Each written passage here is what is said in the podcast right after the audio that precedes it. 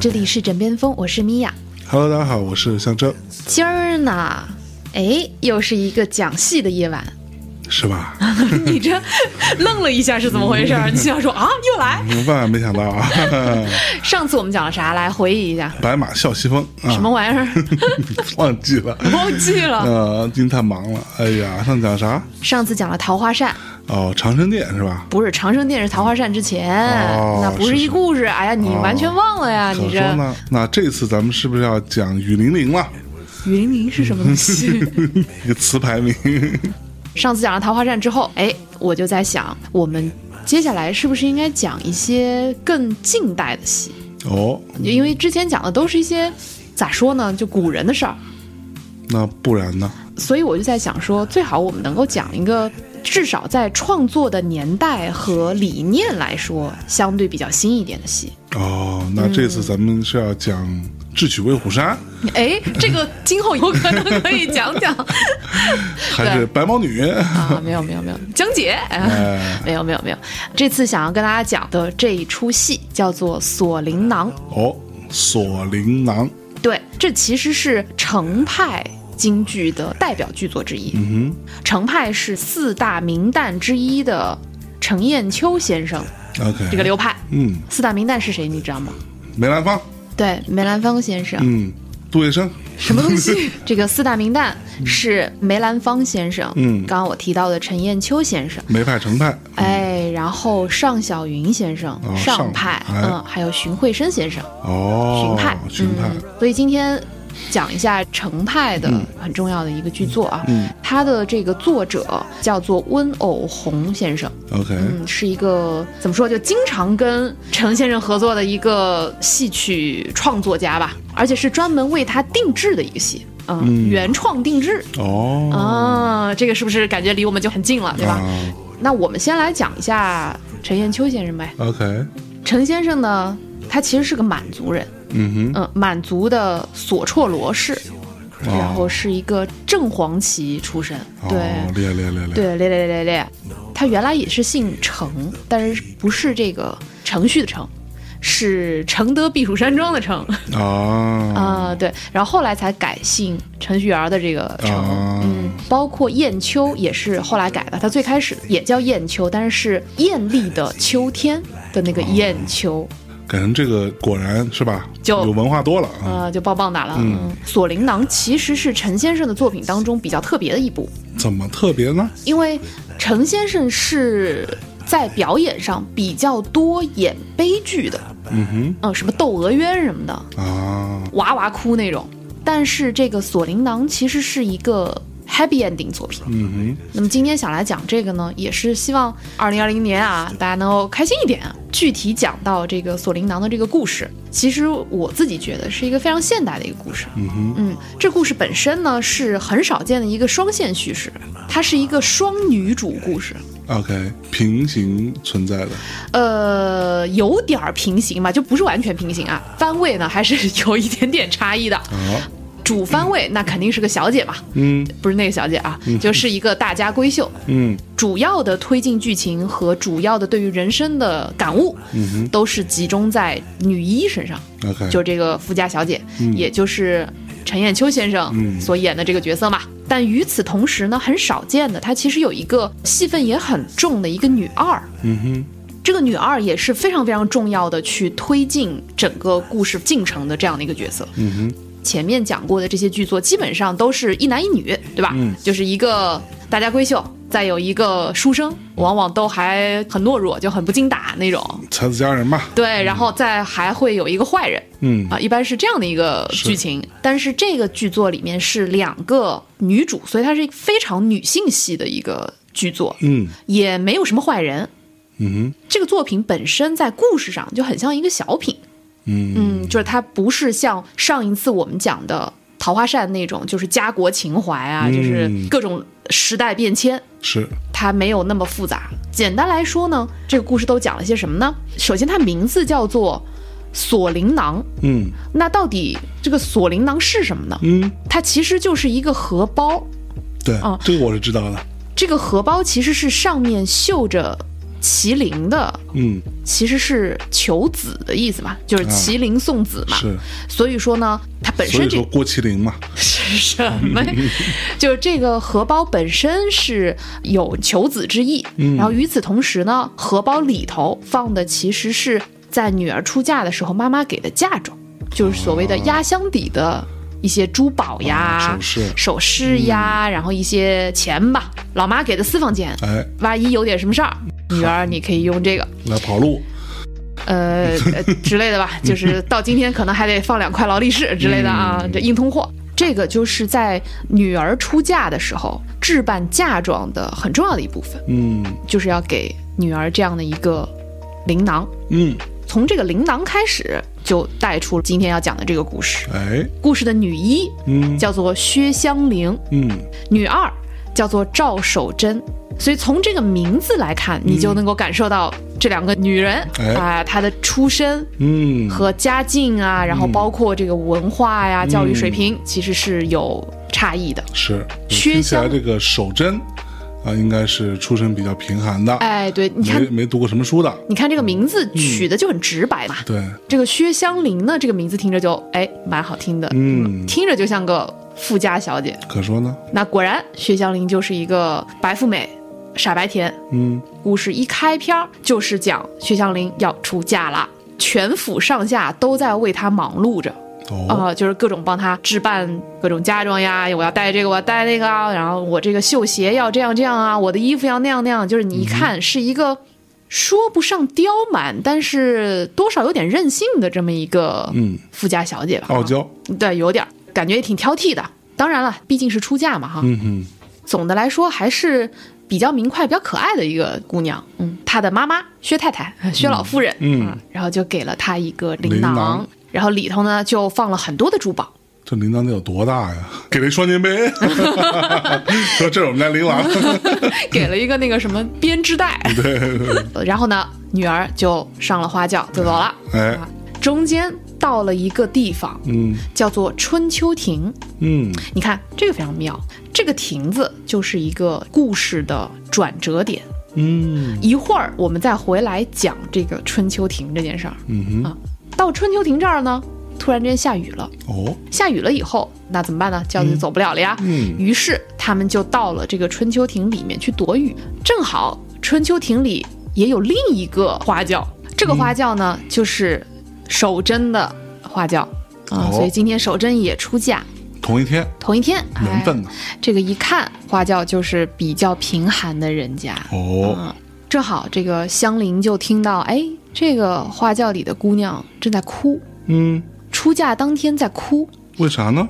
她在感叹自己命不好啊，世态炎凉啊，这个日子难过啊。嗯总之就是为自己的命运而感到叹息吧。嗯啊于是呢，香菱就结识了守贞。她这个时候就想，反正我家里家境这么好，对吧？金银珠宝也不缺，嗯不如我就把我的铃囊送给她，嗯，帮她渡过难关。哦，哦这么大方呢？对，所以就是在结婚当天，傻白甜就把自己的嫁妆，等于说最重要的一部分，而且还是一个求子铃囊哦，嗯，直接就送给了一个陌生的萍水相逢的一个女子，姑娘。嗯。这么看来，其实她还是蛮仗义的。嗯，一方面你觉得她很仗义，另一方面你又觉得这个姑娘其实没有经历过很多的社会，对，就是没有遭遇过社会的毒打，非常的傻白甜。嗯就他下意识就觉得，哎，那不如我有，我就送给你吧。嗯然后雨就停了，他们俩就各自嫁人去了。然后呢，这个双线叙事就很妙，就是说，守贞到了她的夫家之后，发现她老公说：“哎呀，你看，我的确就很穷，是不是啊？我家一直很穷，一穷二白，就是 one thousand years ago，我们家就很穷，反正啊啊，那么虽然说我娶了你，但是我也连累了你。”嗯，那祖传的穷光蛋，啊、怎么办呢？然后守贞说：“哎，你别怕，我在这个路上呢，有人送了我一个铃铛啊，送 编织袋对送 全是宝贝，对，然后送了我一个应急的这些钱吧，官人你看看这个能不能用得上啊？嗯。打开一看，发现里面有很多钱，他们就拿这个钱去做生意什么的，嗯。他们的日子就好了起来，嗯。生了一个健康的小男孩儿。嗯哼，另一头呢，香菱这边她也去嫁人了，但是她的夫家先是遭遇了洪水，嗯。天灾嘛，嗯。啊、然后又有人祸，导致什么生病啊，各种疫疾，嗯。他们家就很快就破落了，嗯哼。所以也就是富家女就变穷苦了，哦，富家女变贫寒了，因为这个锁麟囊，所以比较贫穷的那个姑娘，反倒慢慢日子就过得好起来。啊，嗯，香菱这一边呢，嗯她也生了一个儿子，嗯但是在这个什么天灾人祸当中，她跟她的老公啊，什么小孩都失散了。这么惨，对，非常非常惨。失散了之后呢，她就去逃难嘛，嗯就是各种漂泊什么的，然后跑到了一个地方叫莱州。嗯这个时候，她遇到了一个人，这个人是她娘家时候的一个奴仆吧。嗯，这个人叫胡婆啊、哦，其实不重要啊，是一个过渡人物。所以他们娘家没受影响，对，然后胡婆呢，她就介绍这个香菱去当地的一个绅士，呃，姓卢的，嗯。去他们家设的粥棚，去干嘛呢？嗯哼，这个卢员外他在给他的儿子找保姆，嗯。那香菱为了生活嘛，嗯。于是他就去应征，就去应聘上岗，嗯，结果人家就录取了，哎，于是他就到了卢员外家里去做保姆了。嗯，你想，原来一个大小姐，现在去做保姆了。嗯。有一天呢，陪着这个小少爷在花园里面玩耍，那么小少爷就在抛球，然后这个球呢就抛到了后院的一个楼中，嗯。需要去把那个球捡回来嘛。嗯。嗯，到那个楼上，他就发现，哎，当年随手送给别人的那个铃囊嗯，就被供在这个楼上。哦，啊 所以这个巧不巧？对。啊。然后他突然之间觉得，哇，百感交集。是。这个卢夫人吧，其实就是当年的赵守贞，哦，所以他们家拿了他的这个算是天使投资吧，啊、拿了天使投资之后，哎。这个生意就越做越好了，嗯。啊，什么 A 轮 B 轮，后来就变成了当地一个非常著名的绅士，哎呦，家里也过得很好，这个儿子也很聪明，嗯而他自己呢，其实儿子都失散了，嗯，沦落至此，对，非常的令人唏嘘，令人唏嘘。然后这个时候就有很多的人生感悟，可不吗？他当时就说：“你看，这其实是老天爷在教我要如何为人。嗯就是我当年啥也不懂，光任性。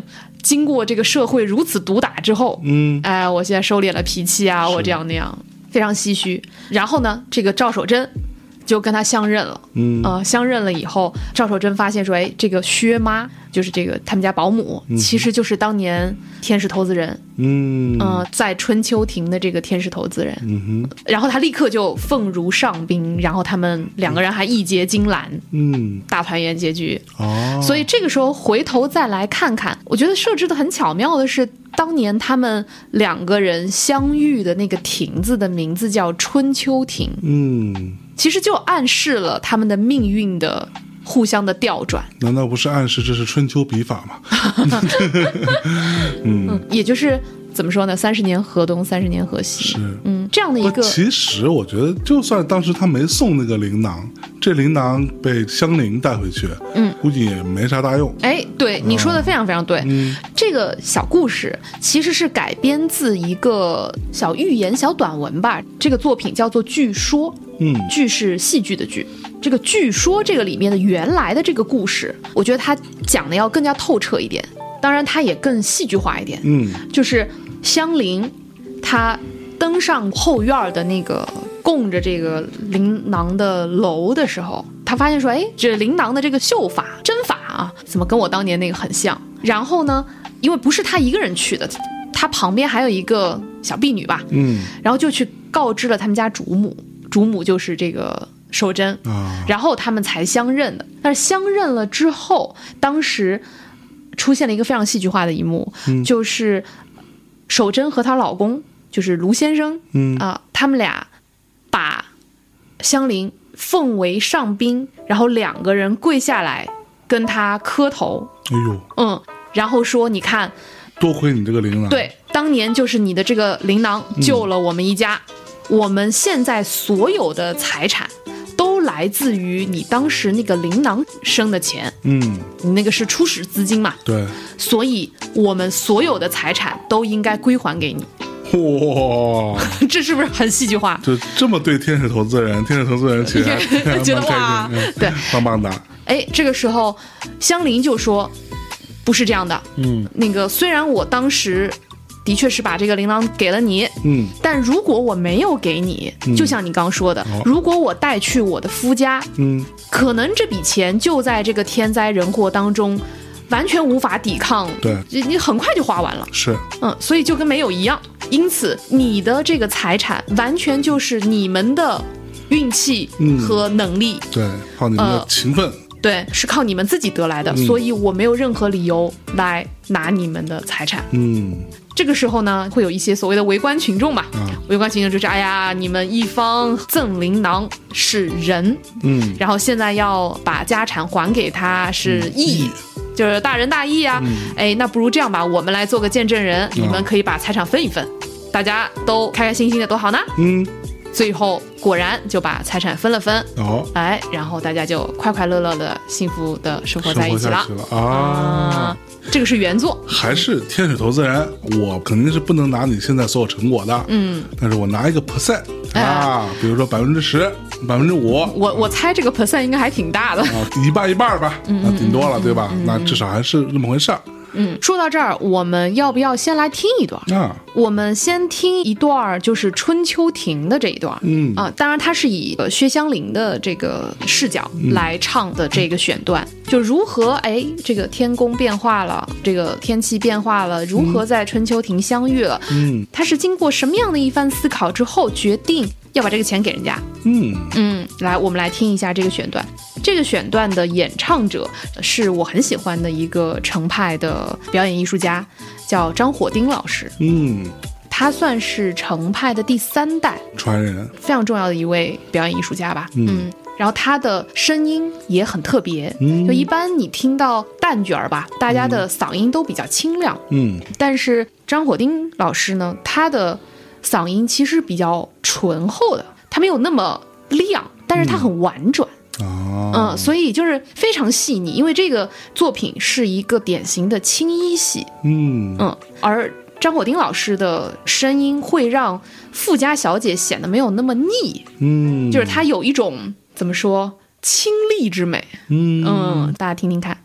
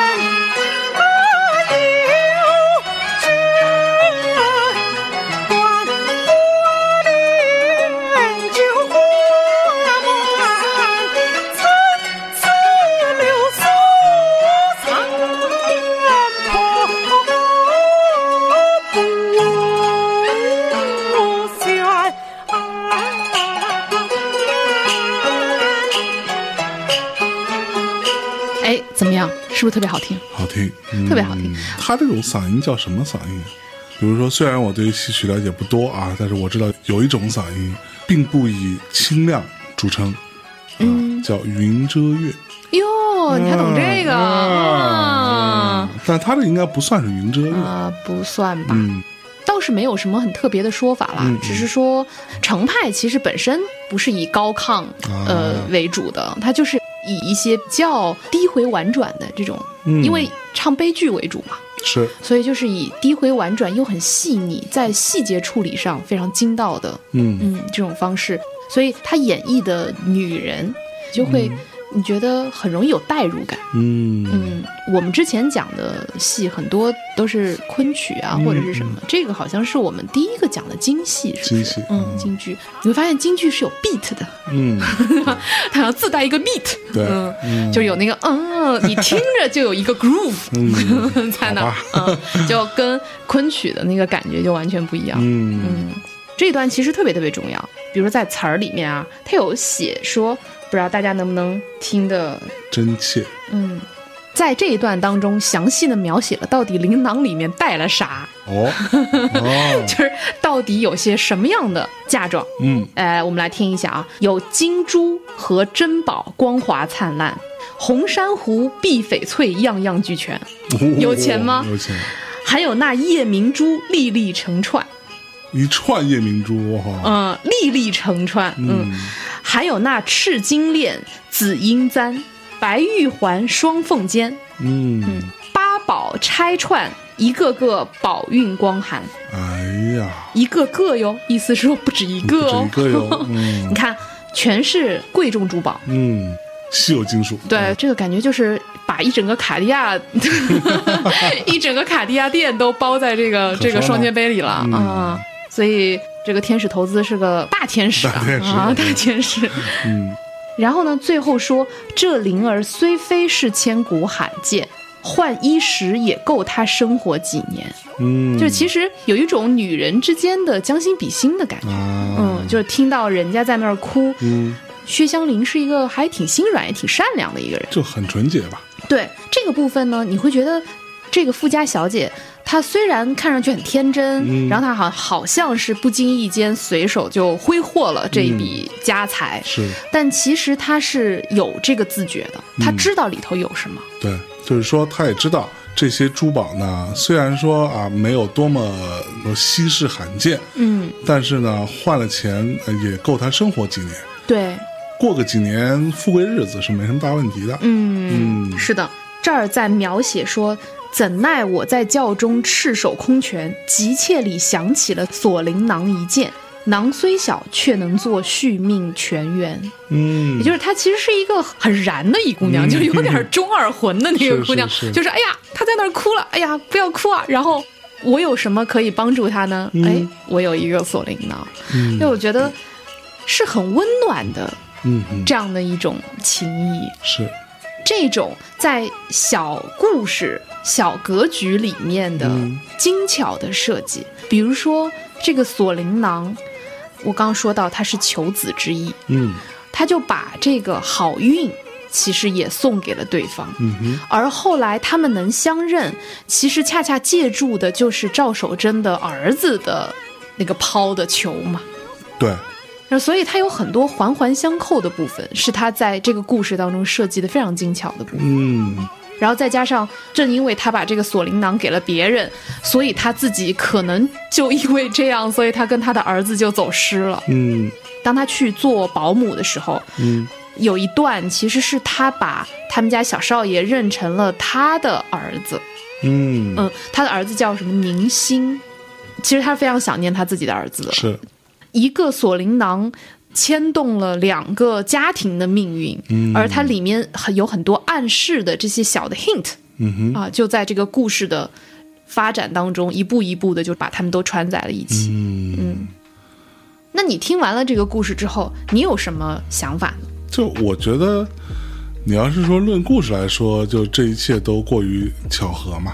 当然，你可以说无巧不成书，对吧？嗯，现实生活中很难碰到这样的事儿，这个几率非常小。但正因为如此，它才值得被写成一个呃戏剧的本子，对吧？嗯。但是呢，你要从生活的角度来说，我觉得我还是那个观点，就是人活得简单一点，善良一点，总是没有错。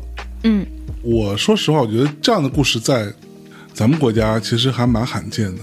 嗯。对，而且我觉得，尤其在当下。就属于那种很多人把什么权谋啊、算计啊这些事情都当做一个 must to do，对吧？嗯，就是好像是一种能力，嗯，但是却很少有人把这种特别简单直率的、特别呼之欲出的善良这件事情摆在面前，让大家看。我觉得这个是很难得的一件事情。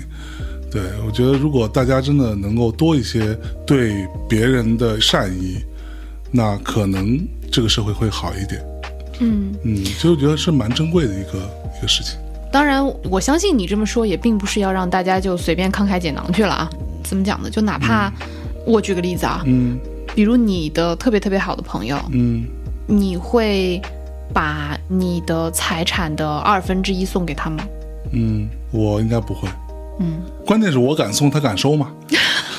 他怕你出事儿，对啊，干嘛呢？你这是啥意思啊？对，突然之间，这个是吧？干嘛呀？你这是，嗯，对，这事情会很麻烦。但我觉得对于陌生人来说，就我们经常说陌生人的善意其实并不那么珍贵，嗯，会有这样的说法。但是我恰恰觉得说，陌生人的善意至少他是善意，嗯，对，就像咱们有一次去那个普陀山。在春节的时候，其实那天啊，你知道那种春节时候会有很多人会在那里想一个各种办法去赚点钱嘛。嗯。然后我记得是有一个小姑娘，是一个聋哑人小姑娘，能够大致看出来，她也不是故意要穿的破破烂烂。嗯。她也尽量的让自己穿的体面一点了，但可能真的就是环境不好，或者家庭的状况确实也不好。然后她又拿一个聋哑人证，在那天其实她又属于那种。我说到这儿，可能可能会觉得我被骗了，你知道吗？就是他有自己编织的一个小手环，嗯，然后呢，他就会送给很多人。那送完之后呢，你如果愿意，你是可以给他钱的。嗯，对我那天看了很久，因为人很多，其实我是比较烦躁的，所以呢，那天我其实也没有去干别的事儿，我就是在那等你们嘛。嗯，他就过来送了我一个，然后我因为我看了很久，没有人给他一分钱。他大概送出去得有二三十个吧，没有人给他一分钱，就是我觉得他的态度就是你不给就不给了，嗯，对他也没有说啊，我必须要告诉你说你需要给我钱，我才给你这个东西，他应该是被别人挤到我旁边的，然后我就给他一百块钱，嗯。的现金，但说实话那时候我身上只有一百块钱现金，嗯，当然说到这儿，如果你觉得我被骗了，我也觉得 I don't care，我只是觉得说在这样的一个。气氛里头，在这样的一个环境下，有这样的一个小姑娘，也就一米三、一米二，大概就这样子，在人群当中挤来挤去。就算你是骗子，我觉得也不容易。就我很多时候是这样的心态。嗯，这一百块钱对于我来说，就算丢了也就丢了嘛。但是好，那个时候我愿意给到他，我愿意说，那至少会让你稍微开心一点，因为在我之前他已经有太多次。不能算是多么大的失望吧，但是我觉得他是有一些落寞的。对，哎呀，我是觉得，比如说在那个情境之下，怎么也是过年嘛，对对吧？给人添一彩头也是好。因为我给了他一百块钱之后，他是非常开心的。嗯，对，他就特别特别开心。这个事情大概是发生在三四年前，在现场还有另外一件事情是让我决定给他钱的，就是不是有很多人会把那个钞票。往那个石狮子或者香炉的那个最顶上那个缝里头塞嘛，对吧？嗯，就在这样的一种香火特别旺的这种庙里头，人特别特别多。嗯，是有人钞票塞进去没有进去，然后又从上面掉下来的。对，他有把那个钱捡起来还给那个塞那个钱的人。哦，啊，就我看到他有捡到二十块钱，他又去拍一拍那个人，把那个钱又还给了那个人。嗯。然后那个人他应该也没有说谢谢，就我看他样子就跟他点点头，继续奋力一跃，想要塞进那个缝里头。这个让我觉得那好，那我愿意给你这个钱，而且我也没有觉得这是一种施舍。嗯，我觉得说好，那你送给我这个东西，让我觉得我也很开心，然后我就付出一个部分的钱来跟你做交换吧。嗯，对，就是这个心态。嗯嗯。你还挺我是一个相对是善良的人啦，相对。相对虽然说我有时候看起来是吧，啊不太好，哎呀，总是得有那么一两个瞬间是善良的嘛。对，所以所以后来我把那个红手圈儿戴到你手上嘛，对，对啊，因为我觉得我戴不太好看，我其实挺珍惜这些东西的。嗯。当然，这可能也跟我的一些莫名其妙的风靡想法有关了。嗯。就我觉得有很多东西你是无法留住的，就是它过去了就过去了，就是它来了走了都不是你能控制的。嗯，这个东西就是所谓的运气嘛。对，嗯而这些善意也好，它就是需要有的时候你帮一帮别人，有的时候人家帮一帮你。嗯。嗯往往就是在这种大型祈愿现场，你会发现人们越吝啬善良这件事。就你明明是要去跟某一个你也不确定是谁的一一个人去要东西，求点什么，对，去讨东西，但是你却一点都不想给别人。没错，嗯，往往就在这种场合下，我看到的都是非常吝啬的，是。嗯，就是你知道，我们经常会看到社会上有很多新闻说什么扶一个老太太，扶一个老头被人讹了嘛，什么之类的。嗯，这种情况，第一我自己没有碰到过，迄今为止我扶过三次老太太，老太太都没有讹你我。扶过两次老太太和和一个老头，嗯对他们并没有讹我。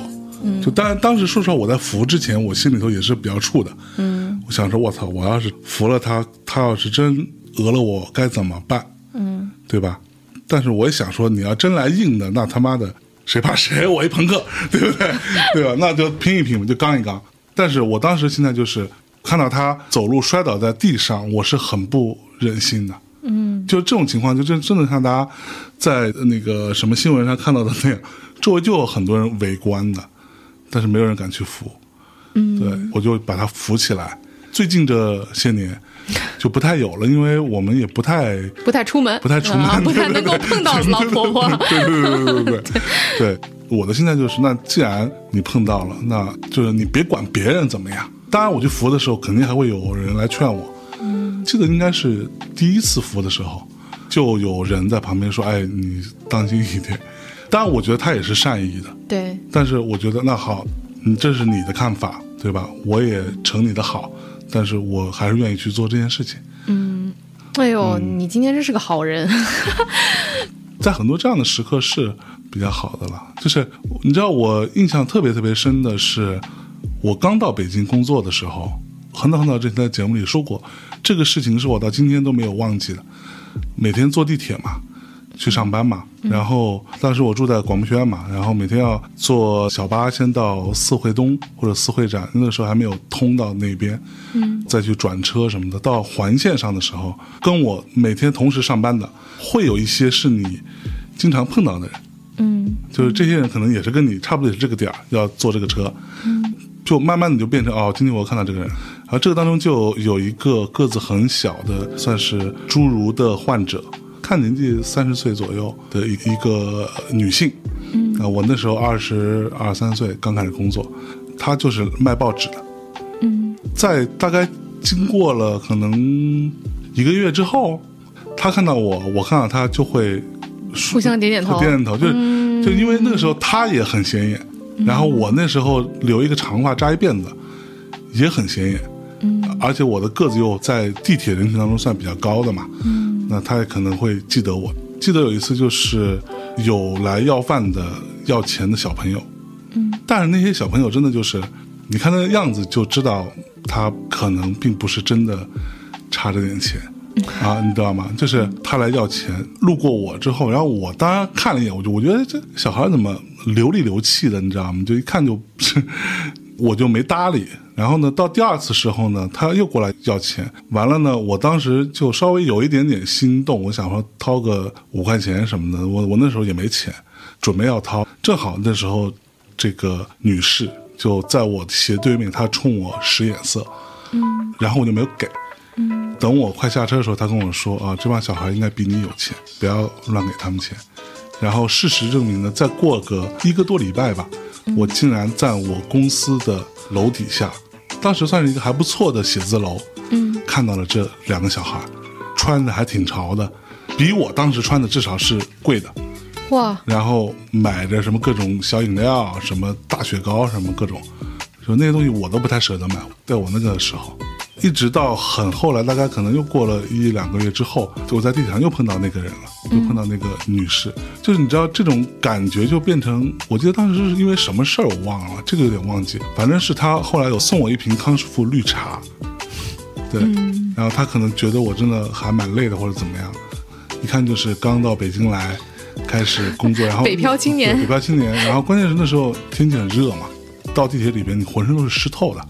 那时候地铁不是每个车厢都有空调，对，然后他又送给我一瓶水，就是我会记得这些好，嗯，所以我也愿意说，在我能做到的范围内，我尽量去帮一下，嗯，对，虽然说我平时嘴很贱，嘴很臭，但是哎嘿嘿，嗯。嗯。你刚刚说的这些，其实我曾经有一次也在大内的节目里面说过，我在京都被一个看上去比较穷苦的婆婆，嗯，送了半块面包吃的那个瞬间，对，就我觉得，也许善良已经是比较少见的一件事情，也许啊，纯粹的善意，但是它是存在的，对，嗯，虽然很难得。对，虽然很珍贵，但它存在。然后与此同时，我们要去珍惜这种善意，嗯，然后也把这样的善意传递下去。对，嗯，我举个最简单的例子，大家有的时候会给我留言，然后各种跟我倒苦水，我还会蛮认真的去回复人家。嗯，这难道不是一种单纯的善意吗？说得好，开玩笑，开玩笑，我觉得说的对。所以你们对于我的这个善意 要珍惜啊，可不吗？就经常就是我回复了之后，过了一段时间，然后对方回复说：“嗯，是你说的对，我也觉得都会好的。”于是我去吃了个火锅，我现在好多了。然后我觉得，啊我花了这么长时间写了一堆，是会这样？就你这还好？没有，我我是开玩笑的，我是开玩笑。我还碰到好多就是那种他写了很多。然后我给他回了很多，我也很认真的跟他回，回完之后就杳无音讯。啊啊，比较好的情况可能是你过了两个礼拜，他回了一句谢谢。我倒没有遇见过哎，我碰到过好多次这样的情况，这个使得我后来养成一个我不太看未关注人私信的一个心态。嗯，对，因为我要真的去看的话，不能说每天都有，但是我可以很负责任的说每个礼拜。有个十篇八篇的肯定是有的，这十篇八篇的还是那种比较认真跟你请教一个事儿，或者想要听你一些意见，或者问你一个问题的。嗯，对，我后来就不怎么看了。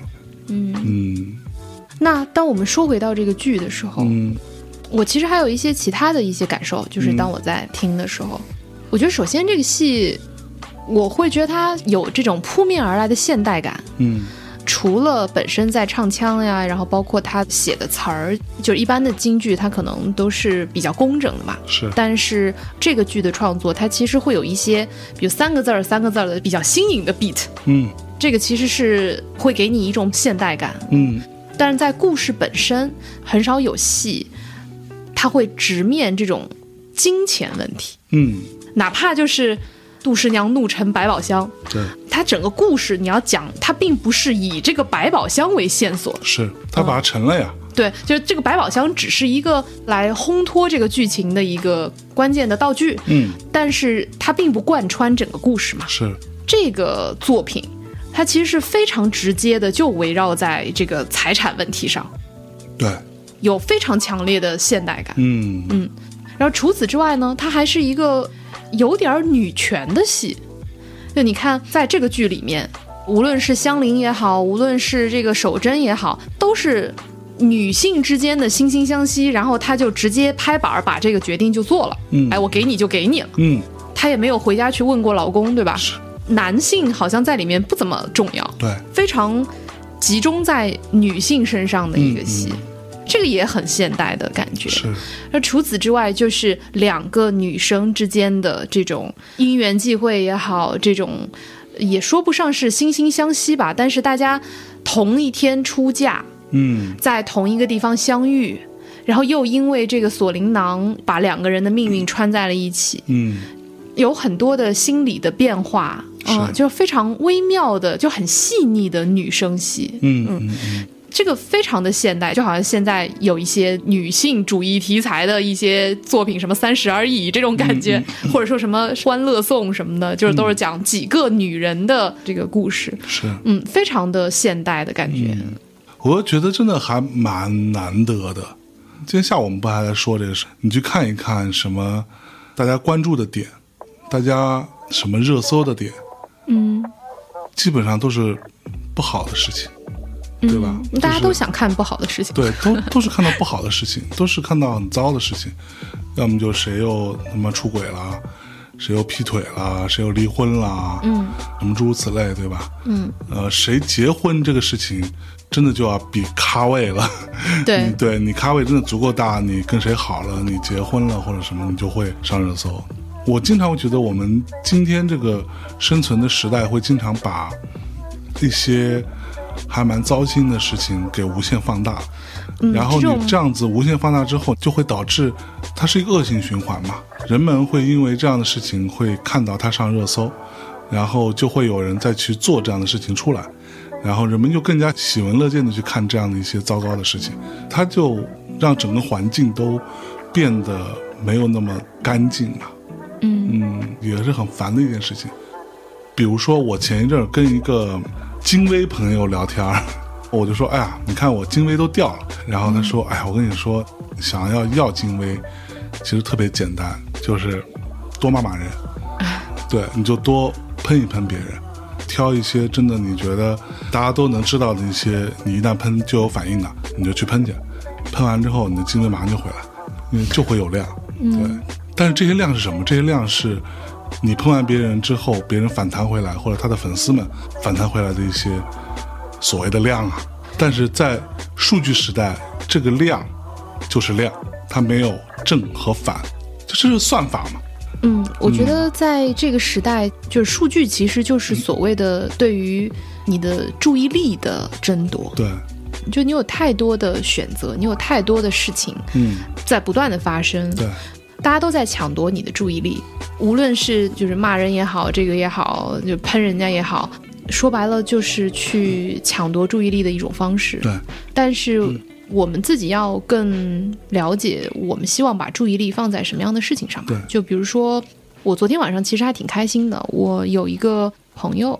呃，其实你也认识小薇，她之前是在时尚圈做到高管的一个朋友，嗯。嗯。嗯，但是他在几年之前就从这个圈子里面退出了。然后嗯，我昨天才刚，因为我很少上微博嘛，不，因为这厮吧，他不用微信，他经常给我发那个 iMessage，嗯。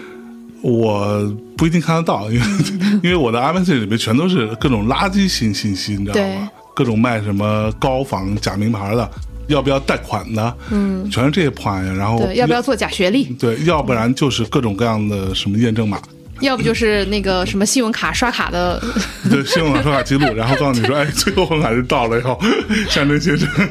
对，嗯所以我。其实是昨天也偶然的看到他的微博，然后再去读，我发现，哎，你知道他跟他的夫人他们做了一个餐厅，啊、嗯，然后马上就要开幕了，是。嗯，是一个把户外的风格融入到城市的餐厅的一种做法，嗯，嗯。